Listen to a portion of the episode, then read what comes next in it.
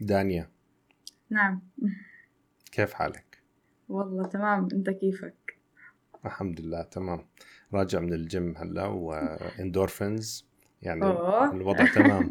ممتاز. شو كان تمرينك اليوم؟ اليوم؟ ما رحت. لا بس رحت سبحت. آه. آه لا أنا ما رحت آه. اليوم، رحت مبارح. يلا يعطيك العافية. ممتاز. الله يعافيك. آه دانيا. أحمد. أنت مشخصة بالسكري من النوع الأول، مزبوط؟ نعم صحيح. عشان هيك دائما بتاكل أشياء الزاكية مكتبي؟ يعني بهبط معي السكر وإحنا بالشغل ولازم أتصرف. أها حجب حاجة عشان كلت أيوة. الكندر بوينو أربع مرات. يعني وإنت بتعرف حبي الشخصي للكندر بوينو، فغلطتك مش غلطتي. لازم نعرف كمان شوي إذا الكندر بوينو وأمثالها مسموحة للناس معها بسكر من الأول. واضح أنها مسموحة بس نعرف متى بنقدر ناكلها. آه بتعرفي إحنا وإحنا آه وإحنا صغار كنا دايما لما الإخوان واحد يأكل إشي زاكي التاني، وبعدين بروح بيسأله ليش أكلت البوزة تبعتي، بحكي له ماما حكت لي، فخلص بيطلع لها سمحت لي. آه ممتاز. احنا اليوم دانيا بدنا نحكي عن الشائعات المرتبطة بالسكري من النوع الأول. مزبوط. بس بتوقع بما أنه بنحكي عن السكري من النوع الأول آه لازم نوضح للمستمعين الفرق بين السكري من النوع الأول والسكري من النوع الثاني أو أي أنواع أخرى من السكري موجودة. تمام. هو عادة المتعارف عليه، خلينا نحكي، أو لما الشخص يحكي سكري اللي بتبادر لأذهان الناس السكري النوع الثاني، لأنه هو النوع الأكثر شيوعاً. شو يعني سكري نوع ثاني وسكري نوع أول؟ الفرق الأساسي ما بينهم إنه سكري النوع الأول هو مرض مناعي ذاتي، أو بيسموه بالمصطلح العلمي Autoimmune Disease. بشكل عام وبسيط ومختصر إنه إحنا اللي بصير إنه جهاز المناعة بيهاجم البنكرياس فبقتله، ببطل البنكرياس قادر إنه يفرز أنسولين اللي هو الهرمون اللي بيساعدنا بكتير وظائف بجسمنا، منها التحكم بمستوى السكر بالدم. فبالتالي بصير الشخص يحتاج لأنسولين كعلاج لمدى الحياة، وأشياء تانية كتير رح نحكي فيها بهذا البودكاست إن شاء الله. بالنسبة للسكري النوع الثاني هو اللي متعارف عليه عنا، اللي عادة بيكون داخل فيه عوامل خطورة، إما أشياء ممكن نقدر نتحكم فيها، عوامل لها دخل بنمط الحياة مثل السمنة، مثل النمط الغذائي بشكل عام، قلة النشاط البدني، التدخين، وعوامل ما بنقدر نغيرها مثل العامل الوراثي ومثل العمر. كل ما تقدم الشخص بالعمر كل ما كان عرضة لمقاومة الأنسولين، واللي هي بداية السكري النوع الثاني عادة. آه يعني أنا فهمت من حكيك إنه المشترك بينهم قدرة الجسم على التعامل مع السكر بعد أكل الوجبات. بالضبط. ولكن نعم السكري من النوع الثاني في له أسباب نقدر نتحكم فيها، بينما السكر من النوع الأول أسباب الإصابة فيه لا يمكن التحكم فيها نهائيا عشان تتعلق بالجهاز المناعي. بالضبط. والعلم عم بتطور الحمد لله، جديد صار فيه علاج بأخر نوعا ما إصابة بالنوع الأول من السكري، وهذا يعني يعتبر ثورة بعالم السكري. لكن لسه ما في إشي بيقدر يخلينا نحكي إنه في طريق معين أو نمط حياة معين بيؤدي للوقاية من السكري النوع الأول اللي هو المرض المناعي. امم أنت قديش كان عمرك لما تشخصتي بالسكري من النوع الأول؟ أنا كان عمري ثمانية عشر، كنت توجيهي آه طبعا أي حدا بالأردن بيعرف توجيهي عنا وضغطه، وكان قبل امتحانات الوزارة بشوي، فأنا كل كل أعرض عم بطلع علي أنا بفكر إنه مش مشكلة، تعبانة ما عم بنام منيح، دراسة، عدم تركيز، مش مشكلة، لأنه يعني الحياة بالتوجيه بتعرف كيف بتكون. أه والله عم بجوع كتير، ما أنا يعني بدي طاقة عشان أدرس، عم بروح الحمام كتير، أه مش مشكلة، الدنيا شتاء، كان شهر اثناشر. بعدين آه لما صار في عندي آه خسارة وزن بشكل سريع ومبين، يعني أي حدا بشوفني بحس أني تعبانة وبحس أنه وزني نزل فجأة، وهذا واحد من أكبر الأعراض اللي ممكن يتعرض لها الشخص اللي معاه سكري نوع أول. هون آه أنا بلشت أحس أنه في إشي غلط، وحكيت مع أهلي ورحنا على الدكتور، وتبين أني أنا مشخصة بسكري من النوع الأول. أيوة. يعني هل تعتقدي ممكن الضغط التوجيهي كان له علاقة بالإصابة؟ أو مثلا الناس بتحكي دائما السكري إجاني على زعل، هل هذا الحكي مظبوط؟ آه هاي أول شائعة بدنا نحكي فيها اليوم. آه. السكري ما بيجي على زعل ولا بيجي علشان أنا مريت بفترة توتر. هو اللي, اللي بيصير عادة إنه الشخص المصاب بالسكري من النوع الأول قد يكون في جين معين بجسمه بيخليه هو عرضة أكتر من غيره للإصابة بالسكري النوع الأول، لكن هذا الجين بيكون بحاجة لتحفيز خارجي لحتى يعني يبدأ جهاز المناعة يدمر البنكرياس وبالتالي الشخص ينصاب بالسكري. ولكن إنه الشخص ينصاب بالسكري عشان مرق بفترة صعبة بحياته، سواء سكري النوع الثاني أو الأول، على فكرة هذا إشي مش مزبوط. عادة السكري ليصير أصلاً للشخص يتشخص الموضوع بياخد فترة طويلة، وبياخد يعني كتير أشياء بتصير بالجسم وبتتغير، وكتير عوامل بتكون أثرت وأدت لأنه هذا الشخص يصير معاه سكري، خاصة السكري نوع الثاني. فهو عادة نسمع يمكن الناس اللي أكبر عمرهم شوي بمجتمعنا بيحكوا عن السكري اللي إجاهم وإنه إجاه على زعله لما توفت مرته، لما توفى ابنه، أو صار معاهم حادث معين بحياتهم. هذا الحكي علمياً مش مثبت، ما في إشي بيثبت إنه التوتر أو الزعل قد يؤدي للسكري، ولكن التوتر بيرفع مستوى السكر بالدم. فهو إذا كان في عنده زي ما حكينا عوامل تانية، فهو بيكون عامل إضافي أدى لأنه يعني تتسارع آه تشخيصه بالمرض، يتسارع. نعم.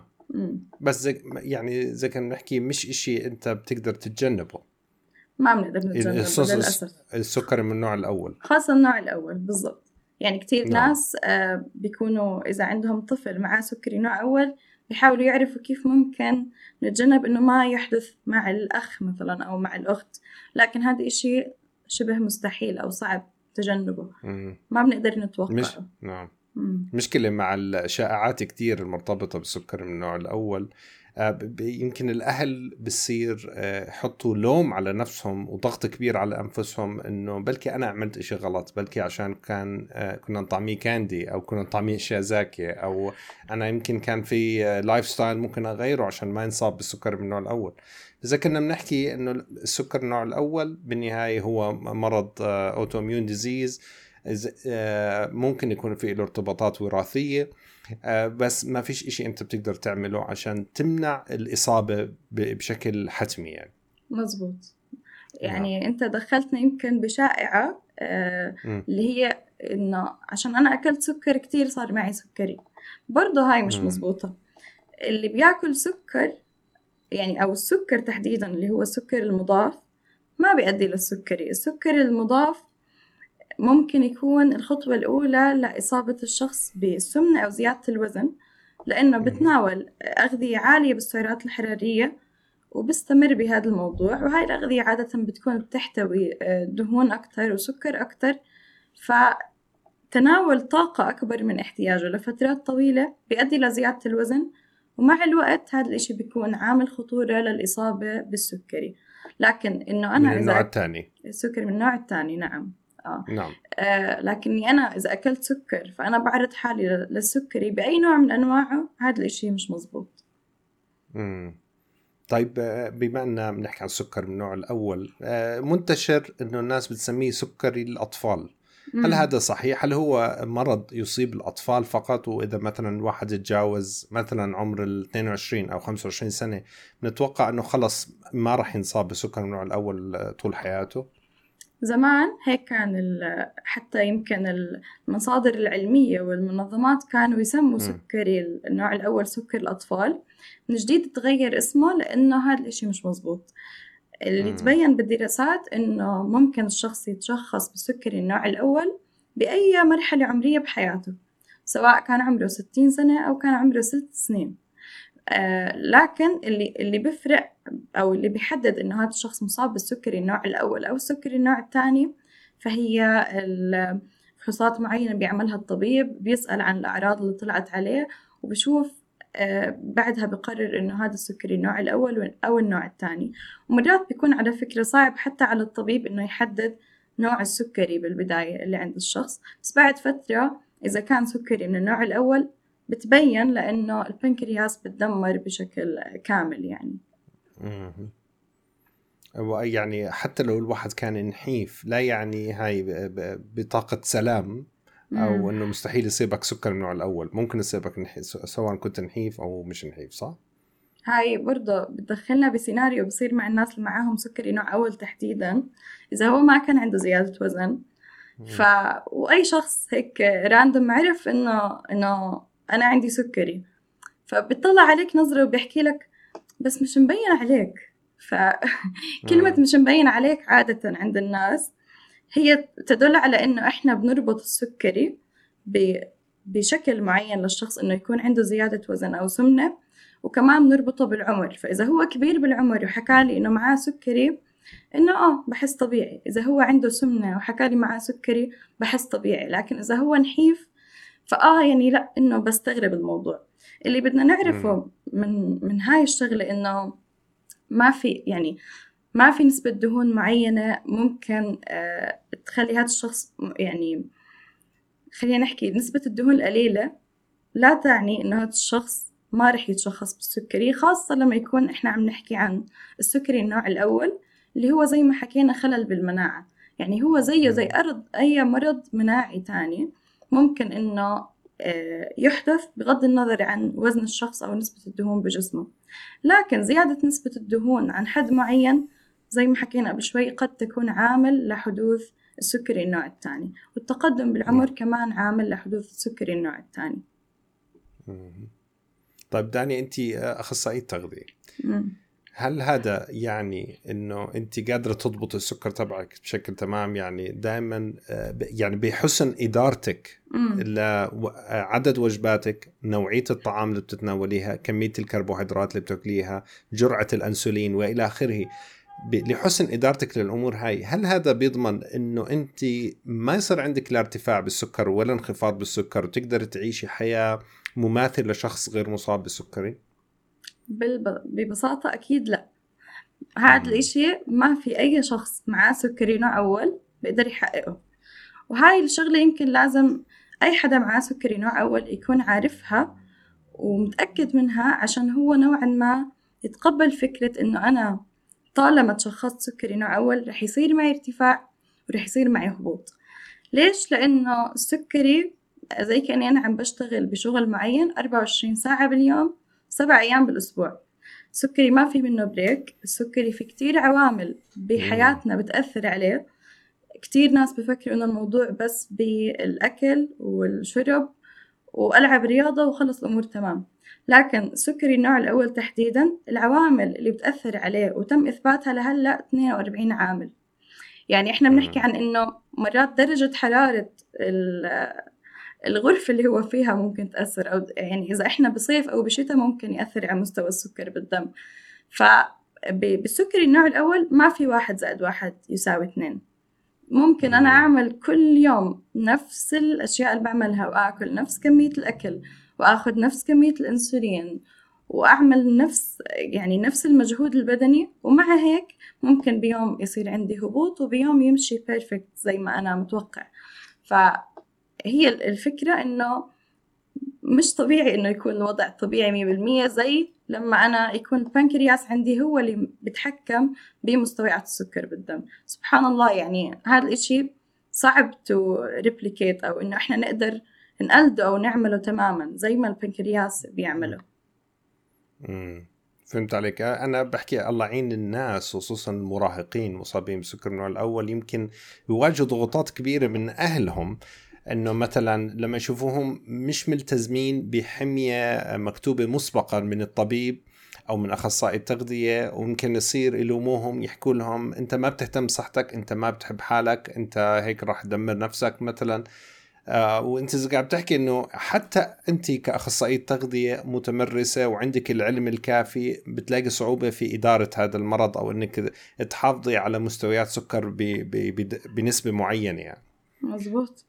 يعني هذا آه. الشيء من الأشياء اللي بيعاني منها الشخص اللي معاه سكري، سواء سكري نوع أول أو نوع تاني، بس بيكون في آه زي ما تحكي توقعات أو أحكام مسبقة م. عليه من الناس، سواء من أهله أو من اللي حواليه، حتى من اللي خلينا نحكي مش معنيين بأنه هو شو يأكل شو ما يأكل، إنه أنت معك سكري فأنت لازم تكون ماشي على المسطرة، لازم تأكل أكل صحي اللي إحنا بنسميه أكل صحي.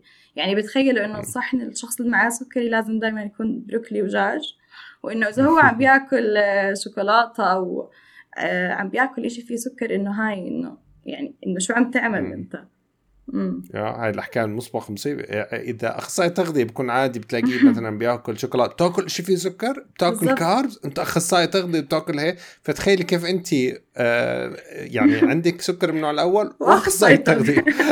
تخيل الضغط انا فيها. لازم تمسكي ورقه مكتوب عليها اكلي مش شغلك. اظنك ماشي بيها. هاي اتوقع اي حدا معاه سكري كمان نفسه يعمل يعمل هاي الحركه. صح، هو فعليا يعني ما حدا شغله بأنا شو عم باكل، أو يعني ما حدا مخول إنه يطلق أحكام على غيره على شو هو شايفه عم بيأكل أو شو عم بيتصرف، لأنه بالنهاية هاي صحته وهو مفروض إنه أدرى فيها، إلا إذا كان حدا طبعا مقرب كتير زي زي الأم والأب، وهو كان بمرحلة عمرية شوي حرجة إنه من ال... إنه هو حابب إنه يطلع عن ال... عن ال... اللي هو متعارف عليه بالسكري، ف عم بعمل أشياء إنه مثلاً ما عم بياخد إنسولين، هو إشي فعلاً خطير أو ممكن يهدد حياته، ساعتها أكيد ممكن يكون مقبول إنه إنه ينحكى معه. ومرات حتى الأهل بياخدوا جنب وبيتوجهوا لأخصائي نفسي، واللي هو عادة يمكن الإشي الأفضل بهيك حالات. لكن أي شخص يعني عام هيك يجي بشكل عشوائي يطلق أحكام ويحكيها كمان للشخص، يعني مش إنه مثلاً هو بيطلقها براسه، لا بيحكيها، هذا ممكن صراحة يسبب مشاكل يعني وأذى نفسي للشخص اللي معاه سكري. آه. تلاقي الناس دائما بيقول لك لا أنا اللي اللي بصدري على لساني، أنا ما بستحي وما بخاف من حدا. أنا خايف عليه. أنا خايف عليه. الله يعينهم والله. واضح يعني هم بحاجة لقدر كبير من التعاطف يعني. آه وأنا وأنا أنا بعد سمعناها هلا منك، آه حاسس إني هلا لازم بس نخلص أكل وجبة شاورما وأنام. ما حدا اللي فيه. هاي مشكلة كمان. زي فكرة آه. إنه برضه هلا الشخص اللي معاه سكري بصير يأكل سكر أو لا، فكرة م. إنه زي ما حكينا إنه هل بصير مثلا أنا أكل حبة شوكولاتة إذا أنا معي سكري؟ م. الجواب ببساطة أكيد بصير، عادي بيقدر. عادة في في شيء اسمه حساب الكربوهيدرات بيتعلمه الشخص معاه سكري، واللي هو ببساطة إنه يتعلم كم وحدة أنسولين بده يأخذ حتى يقدر يأكل أي نوع أكل فيه كربوهيدرات، سواء هذا الأكل بنظري صحي أو لا. يعني سواء كان شوفان أو شوكولاتة، هو لازم يأخذ أنسولين لما يأكل مصدر غذائي بيحتوي على كربوهيدرات. فإذا هو عارف الحسبة وعارف قد إيه لازم يستنى وقت وعم بيأخذها من ضمن نظام غذائي معتدل، معناته ما في مشكلة إنه هو يأكل إشي بحبه. فحتى بالتوصيات العلمية ما بنلاقي أي منظمة بتحكي إنه في نظام غذائي خاص بالأشخاص اللي معاهم سكري. فهذا الإشي طلع أكتر من الشركات الأغذية والماركتينج، بتلاقي دائما فيه بالمور سكشن مكتوب عليه منتجات صحية، وفيه فيه كمان منتجات مكتوب عليها دايابتك فريندلي. هو فعليا كل الأكل دايابتك فريندلي إذا إحنا بنحطه بالنطاق الصح أو بالكونتكست الصح. فهو بيقدر يأكل شو ما بده إذا عم بيأخذ أنسولين، بس مش بالمعنى الحرفي شو ما بدي. هو ما في حدا بالدنيا بيقدر يأكل شو ما بده وقد ما بده، وكل أخصائيين التغذية أو الناس الواعيين تغذويين وبيعرفوا هاي هذا الاشي، انه احنا لازم نكون عم نفكر بكمية الطاقة اللي داخلة على جسمنا مقابل كمية الطاقة اللي احنا بنصرفها. اذا انا عم باخد اكل مغذي ومفيد لإلي، فيه قد ايه انا عم باخد بروتين باليوم، قد ايه عم باخد الياف، قد ايه عم باخد دهون صحية. فاذا انا عم باخد نظام غذائي معتدل وفي عشرة ل عشرين بالمية من السعرات تبعتي باليوم جاية من اكل زاكي خلينا نحكي، او اكل بيحتوي على سكر، سواء أنا معي سكري أو لا، بقدر أستمتع فيه بدون أي شعور بالذنب.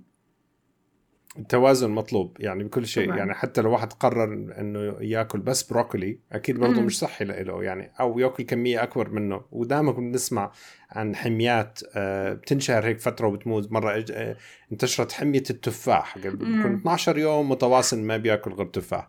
فاكيد ما في اي مص... اي نوع غذاء بيعطيك كل المصادر يعني من مثلا فيتامينات، من المعادن، من انواع الالياف اللي بتحتاجها والى اخره. بتحتاج دائما يكون في تنوع في غذائك سواء انت مصاب بالسكري او غير مصاب. بالضبط. بدي احكي لك موقف آه. بيضحك شوي آه. آه. له علاقه بانه مريض سكري لازم ياخذ سكر او لا، او بصير ياكل م-م. سكر او لا. مره بوحده من المناسبات بالعيد يعني بزياره عائليه م-م. احنا قاعدين وبلشت الضيافه معمول شوكولاته كذا، فالشخص اللي كان عم بيضيف هو عمه كبير وعن حسن نيه اكيد انا بعرف، بس كشخص كان بعمري لسه ثمانية عشر سنه كثير انزعجت انه هو قرر لحاله ما يضيفني من الكعك فهو فش عني لترلي يعني فش عني وما ضيفني. وبعدين لما خلص حكى لي إنه أنا ما ضيفتك عشان أنا خايف يرتفع السكر عندك. فأنا كان يوم هدوري بدك اليوم بالضبط أزيد الوعي تبع كل قاعدين وأشرح لهم إنه الشخص اللي معه سكري بيقدر يأكل إشي حلو كذا، بس بعدين صدقت نفسي ما أكلت يعني بس وصلت الرسالة يعني الواحد بيضطر يتأقلم مع الناس اللي حواليه هيك عشان يقدر يعيش. الله يعينك والله طيب شو اسمه، انت قبل شوي كنت تحكي عن تدخل الناس القريبين منك. سؤال يعني هل الناس اللي حواليك بيقدروا دائما يستشعروا انه مثلا عندك هبوط في السكر، او انت نفسك بتقدر دائما تشعر بأنه عندك هبوط في السكر بتقدر بالتالي أنك مثلا تأخذ إشي فيه سكر سريع أو تحكي لحدا أو ترن تليفون على حدا مثلا، ولا مش دائما بتقدر تعرف أنه عندك هبوط بالسكر؟ سؤال حلو. هلأ فعليا ما في ما في إشارات خلينا نحكي كتير واضحة على الشخص، خاصة لما يكون عنده ارتفاع بسكر الدم. إذا عم نحكي أنه الشخص اللي عم بيقدم له رعاية أو الشخص اللي موجود معاه بنفس المكان حابب إنه يكون منتبه عليه، ما بيقدر يحذر إذا هو عنده ارتفاع، لكن ممكن يقدر يعرف إذا عنده هبوط، خاصة عند الأطفال، لأنه مرات بيكون له دخل حتى تغير بالسلوك. حتى لو هو كان شخص مصحصح وبيحكي لسه، بس ممكن فجأة يتغير سلوكه. ممكن إذا هو شخص عادي فجأة يصير عصبي كتير، وهاي تكون واحدة من أعراض الهبوط.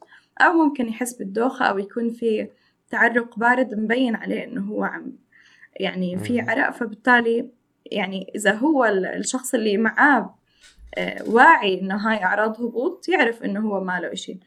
لكن يمكن اللي لازم نركز عليه أكتر إنه أنا كشخص معي سكري نوع أول ما أكون ماخد الموضوع for granted، إني أنا أكيد رح أعرف إني أنا تعبان وإنه هذا التعب أو هاي الأعراض اللي عندي هبوط أو ارتفاع، وأقرر بدون ما أفحص سكر الدم. في ناس كتير بتفكر إنه طب أنا صار لي سنين معي سكري أكيد بقدر أعرف إنه هل ارتفاع أو هبوط، وأعمل آه الأكشن بناء على هيك. يعني ممكن أنا أقرر إنه معي ارتفاع وأروح أخذ إنسولين، وممكن يطلع العكس، ممكن يكون هو هبوط. فإذا أخذ إنسولين هو تصرف تصرف خاطئ وخطر على حياته. فالرسالة اللي بنوجهها اليوم أو اللي بدنا نحكي فيه إنه موضوع إني أنا أعتمد على إحساسي فيه أكتر من مشكلة. المشكلة الأولى إنه ارتفاع سكر الدم ما بيبين له أعراض عند كل الناس، ومرات لما يبين أعراض بيكون وصل لارتفاع شديد وصار له ساعات مرتفع. مم. فأنت هيك بتكون قضيت ساعات طويلة سكر دم مرتفع عندك بدون ما تتصرف. بس الأساس لو أنا عم بفحص وبراقب، لما ألاحظ ارتفاع ممكن أخذ إنسولين، ممكن أقوم أمشي على حسب قد ايه الارتفاع اللي أنا عم بواجهه. الشغلة الثانية إنه مع السنين، إنه أنا صار لي أكتر من سنة معي سكري، ممكن إني أبطل أميز الهبوط كمان، خاصة إذا هذا الشخص كان أصلاً آه يعني بتكرر عنده هبوط سكر الدم. لما يصير يتكرر للأسف الجسم بفقد قدرته على إنه يميز إنه هذا خطر، خلينا نحكي. فبصير زي كأنه متعود على نسب السكر بالدم القليلة، فبيبطل يعمل أي استجابة لما يصير عندنا هبوط. فبيبطل هذا الشخص أصلاً يحس بالدوخة، بيبطل يحس بأي أعراض من أعراض الهبوط، بالتالي هو يعني ما بعرف إنه معه هبوط فما رح يعالج الهبوط، فممكن يوصل لا سمح الله إنه يدخل بغيبوبة. والمشكلة الأخيرة إنه مرات زي ما حكينا الواحد ما بيميز هذا اللي عنده ارتفاع أو هبوط، ممكن هو يفكر ارتفاع ويطلع هبوط والعكس، وممكن ما يكون عنده لا ارتفاع ولا هبوط بس عنده تعب من أي مشكلة تانية، لأنه أعراض الهبوط مشابهة برضو لأعراض إنه أنا أكون كتير تعبت دايخ، ممكن بسبب يعني فقدان توازن أو إشي معين مختلف عن السكري. ف يعني رسالتنا اللي بنوجهها اليوم إن المراقبة إشي كتير أساسي بإدارة سكر الدم لشخص بيعاني من السكر النوع الأول. لازم يفحص أكتر من مرة باليوم ويتأكد إنه مستوى السكر بالدم عنده تمام، خاصة إذا كان هلأ مثلا بده يسوق السيارة أو هلأ بده يلعب رياضة، بده يعمل إشي غالبا ممكن يكون فيه خطورة إذا كمل فيه بدون ما يعرف مستوى السكر بالدم عنده. آه طب هل التكنولوجيا بتقدر تساعدنا بهذا الشيء؟ يعني مثلا الكونتينيوس جلوكوز مونيتورز، هل آه ممكن هاي الأجهزة إنها تبعت له إشعارات أو تبعت لحدا مقرب له برعاه إشعار إنه الشخص هذا قاعد بينزل مستوى السكر وإله مثلا نص ساعة قاعد بينزل، هلا ممكن نوصل نتوقع نوصل درجات كتير منخفضة إذا ما تناول إشي فيه كربوهيدرات أو إذا ارتفع كتير عنده، وبيعطيك الباترن في هذا الإشي. هاي التكنولوجيا موجودة، التكنولوجيا عملت ثورة بالسكري لأنها مم. فعلا تقدر إنه تساعد الأشخاص يعني يعرفوا إذا هو إذا هو مش قادر إنه هلا يقوم يفحص، بس هو بيستخدم الكونتينيوس جلوكوز مونيتور أو الجهاز اللي بنسميه المجس، إني أنا حاطت سنسور على إيدي. ممكن مرات على حسب نوع السنسور، ممكن إذا هو عمل سكان بس على الموبايل يعرف قراءته، ولكن المتطور أكتر منها بيقدر يبعث لك زي ما حكيت تنبيه تنبيه بصوت، يعني زي منبه بنحطه لما نصحى إنه السكر عم بيرتفع، وتنبيه مختلف إنه السكر عم بنزل، وتنبيه ثالث مختلف إنه السكر عم بنزل بسرعة أو عم بطلع بسرعة.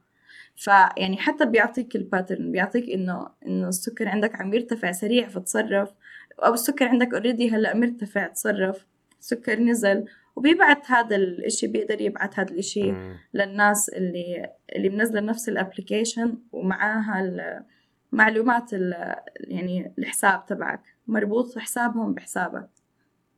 فهمت عليك، والله إشي لطيف جدا تكنولوجيا يحيى الذكاء يعني. هاي أكيد الموضوع السنسرز يمكن لازم نعمل عليهم حلقة كاملة لحالهم، بس هو أكيد أكيد مفيد. طيب أنت خوفتيني يا دانيا. ليش؟ أنت بتحكي إنه إذا صار في انخفاض في السكر ممكن واحد يدوخ وبيصير تفكيره مثلا مضطرب، قدرته على اتخاذ قرارات صحيحة. طب كيف بتقدري تسوقي سيارة مثلا أو تستخدمي أجهزة ثقيلة مثلا؟ يعني أنا مستحيل أطلع معك بسيارة وأنت سايقة بحياتي. هاي برضه من الأشياء الشائعة إنه حتى الناس اللي معاهم سكري نفسهم بيكونوا خايفين ياخدوا خطوة إنه مثلا يطلع رخصة قيادة، عشان يعني موضوع إنك تسوق وإنت عندك هبوط صراحة عن جد خطر. ولكن هل هذا بيعني إنه الشخص اللي معاه سكري نوع أول ما بيقدر يسوق أو ما بيصير يسوق؟ هذا الإشي لا، يعني مش مزبوط. الفكرة إنه زي ما حكينا السكري النوع الأول آه يعني وضع بتطلب مراقبة مكثفة، فأنا إذا بدي أسوق لازم أكون فحصت قبل ما أسوق لسلامتي وسلامة الناس اللي حوالي. في قاعدة الأجانب بيحكوها اسمها five to drive five to drive، يعني اللي هم five millimole لكل لتر. إذا كان فحصي five millimole اللي هي تساوي تسعين بالفحوصات اللي إحنا متعارف عليها عنا، إذا فحصي تسعين وأكتر يعني it's safe بقدر إني أسوق هلأ. بس إذا فحصي أقل من تسعين غالباً لازم أكل إشي فيه كربوهيدرات، أرفع السكر شوي يرتفع شوي، ولا إنه يصير معي هبوط وأنا عم بسوق، خاصة إذا مشواري يعني بعيد. وفي دول هلأ كمان آه تعمل قوانين زي إنه أنا كل ثلاث سنين بدي أجدد الرخصة للشخص اللي معاه سكري نوع أول، عشان أتأكد إنه بيكون في تقرير من الطبيب إنه هو مثلاً بيعاني من هبوطات متكررة لا مش لازم يسوق، آه لا إذا مثلاً أموره تمام بيقدر يسوق. فهي الفكرة إنه آه لا بيقدر يسوق بس لازم إنه يأخذ حذره. فهمت عليك. يعني السكر ما بينزل مثلا خلال إذا كان مثلا فوق التسعين وعنده مشوار نص ساعة سواقة خمسة وأربعين دقيقة سواقة، ما نتوقع أنه ممكن ينزل بشكل سريع يعني اللي يأثر عليه، صح؟ حسب هلأ ممكن مم. هو يكون آه يعني فحصه تسعين وهو طالع من الجيم، وهلأ لاعب نص ساعة مم. بيركض على التريدميل وكان ماخد قبلها بثلاث ساعات انسولين، فهذا الاشي ممكن يخلي التسعين تصير ستين بخمس دقائق. دائما سرعة هبوط سكر الدم تعتمد على كل الاكشنز اللي كانت قبلها اللي عملها الشخص، قد ايه لعب رياضة. فعشان هيك مثلا مهم انه بعد التمرين يفحص سكر الدم اذا هو رح يروح بالسيارة ويتصرف بناء عليه. يعني لازم ياكل اشي قبل ما يطلع اذا هو هلأ لعب رياضة وبده يسوق لسه وفي فترة ليوصل بيته، أو إذا ساكن بعمان أو ما يطلع من الجيم وجهه على أقرب محل شاورما، يعني معروفة إيه. باختصار بالضبط. ما فيش مشكلة يعني. بالضبط مية بالمية. طيب يعني بدك تحكي عن الرياضة، الرياضة أنت بسطتيني. أنا بسمع كثير إنه الأطباء بيحذروا المصابين بالسكري من النوع الأول من ممارسة أنواع الرياضة الشديدة الشديدة بشكل عام. يعني مثلا ما بيقدروا يعملوا ويت ليفتنج، بودي بيلدينج، مثلا سباحة أو أي شيء فيه هاي انتنسيتي. يعني بينصحوهم دائما بالمشي، بيحكوا لهم المشي هي رياضة المصابين بالسكري النوع الأول والثاني. هل هذا صحيح؟ هل هو بيخوف إنك تلعب رياضات عالية الشدة؟ تمام، بدي أحكي السيناريو اللي عادة بصير عند الدكتور، وبعدين بدي أحكي العلم شو بحكي والحالات الواقعية اللي موجودة. آه اللي بصير عادة واللي صار معي شخصيا إنه أنا بلشت أقرأ إنه الرياضة تمام ومنيحة وبتحسن مستوى السكر بالدم لما تشخصت، وأنا يعني عمري ما كنت رياضية لحد ما تشخصت بالسكري، بعدين صرت أحب الرياضة.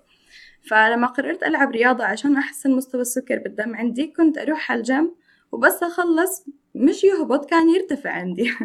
فكنت أنا مستغربة إنه إيش عم بيصير معي.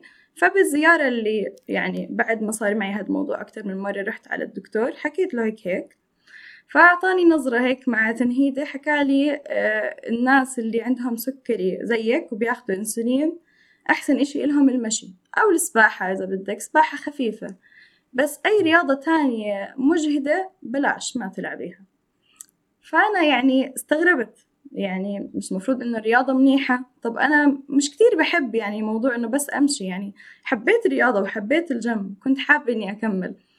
فصرت أقرأ عن الموضوع، وهلأ يعني خلينا نحكي من منبري هذا كأخصائية تغذية وكمنصة بنقرأ أبحاث كتير وبنعرف بالعلم الرياضة لا تقتصر بس على المشي، والرياضة بكل أنواعها شو ما كانت مدتها وشدتها إلها أثر إيجابي على مستوى السكر بالدم، لكن زي ما حكينا بالنطاق الصحيح، بإني أنا أكون بفحص قبل ما أروح على الجيم، وبعد ما أخلص تمريني بأخذ إنسولين بما يتطلب، يعني بغير على جرعات الإنسولين وبغير على طريقة أكلي بما يتطلب التمرين اللي رح أعمله.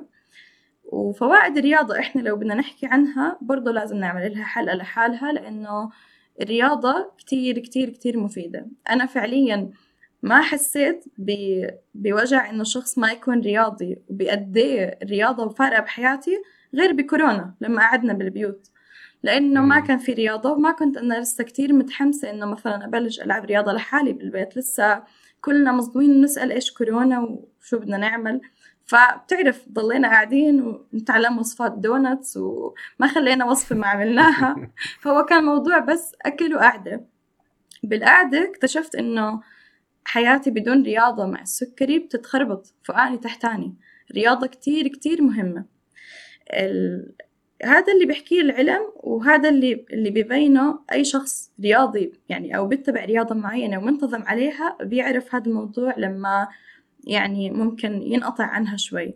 الحالات الواقعية اللي كنت أحكي عنها، أه واحد من اللاعبين الإسبانيين بكأس العالم اسمه ناتشو فرنانديز، هو بيلعب بريال مدريد، يعني واحد من أحسن النوادي، معاه سكري نوع أول من هو عمره إحدى عشرة سنة. وبرضه أول كلمة أخذها من الدكتور إنه هلا لازم يخلص الكارير تبعك بالفوتبول، بس راح غير الدكتور لحد ما لقى دكتور يعرف يفهمه شو يعمل مع السكري كيف بيقدر يلعب الرياضة. وهلأ هيو يعني كان بكأس عالم قطر من أنجح اللاعبين ودافعين. ما شاء الله. والله هذا إشي مشجع لكل واحد مصاب بالسكري بالضبط من النوع الأول تحديدا.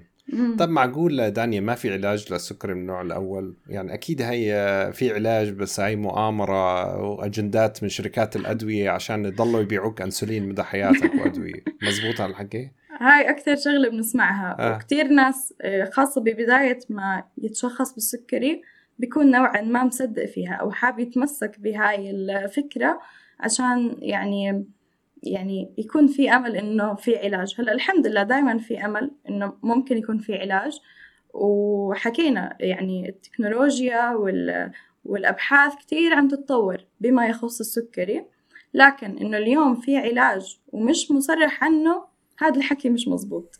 يعني ما في أي أي جهة من صالحها إنها تخبي علاج لمرض هالقد عم بكلف، لأنه التكلفة اللي عم يعني عم بشكلها السكري على الدول وعلى الأشخاص تكلفة كتير كبيرة، سواء من ناحية يعني أعداد الوفيات أو من تكلفة مادية. قد كل دولة عم تصرف على مرض السكري وعم تصرف على علاج السكري، والأشخاص نفسهم قد عم بصرفوا على هذا المرض.